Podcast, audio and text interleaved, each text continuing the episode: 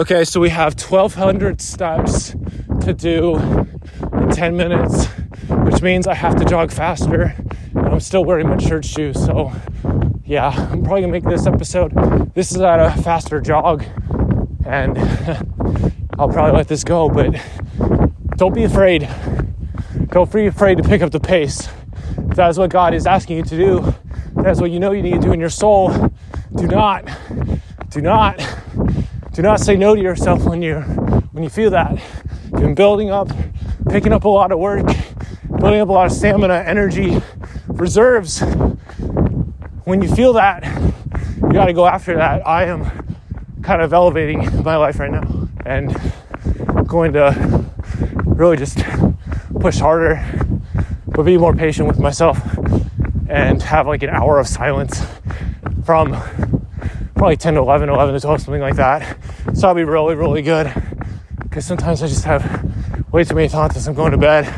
But I think an hour of silence will do wonders for me really help me out so I can go deeper when I need to go deep and I can really chillax hard. I need to chillax hard. Yeah.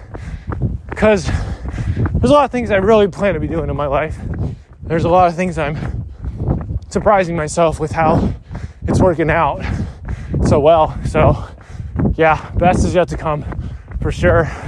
Even this podcast idea hasn't been around for super long, but I'm trusting it, trusting what it can become, trusting what I can become, and yeah, just continue forward. So it's been two minutes roughly. How far have we gone? Yeah, I did 500 steps in two minutes. We're gonna make it, baby. 500 steps in two minutes is not bad at all. Ah!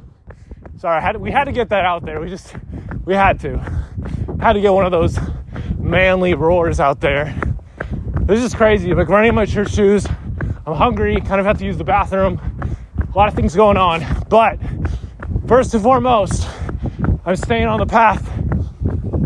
And no matter what, I'll remember this night and be like, wow, I remember that. That guy's crazy.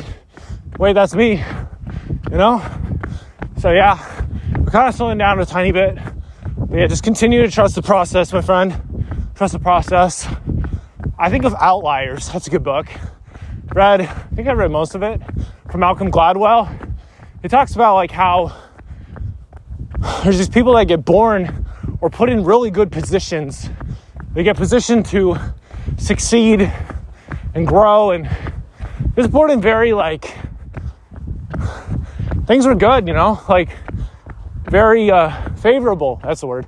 Circumstances like Bill Gates, he you know grew up around computers and a lot of these guys that were born in like the 50s they started these tech companies later you know when they were older and such so yeah well i know bill gates started his when he was younger but it's like big when he was older so anyway trust the process learn from the journey embrace every step and stay on the path that's right stay on the path. I'm proud of you. I appreciate you. You're doing good work. Stay on the path.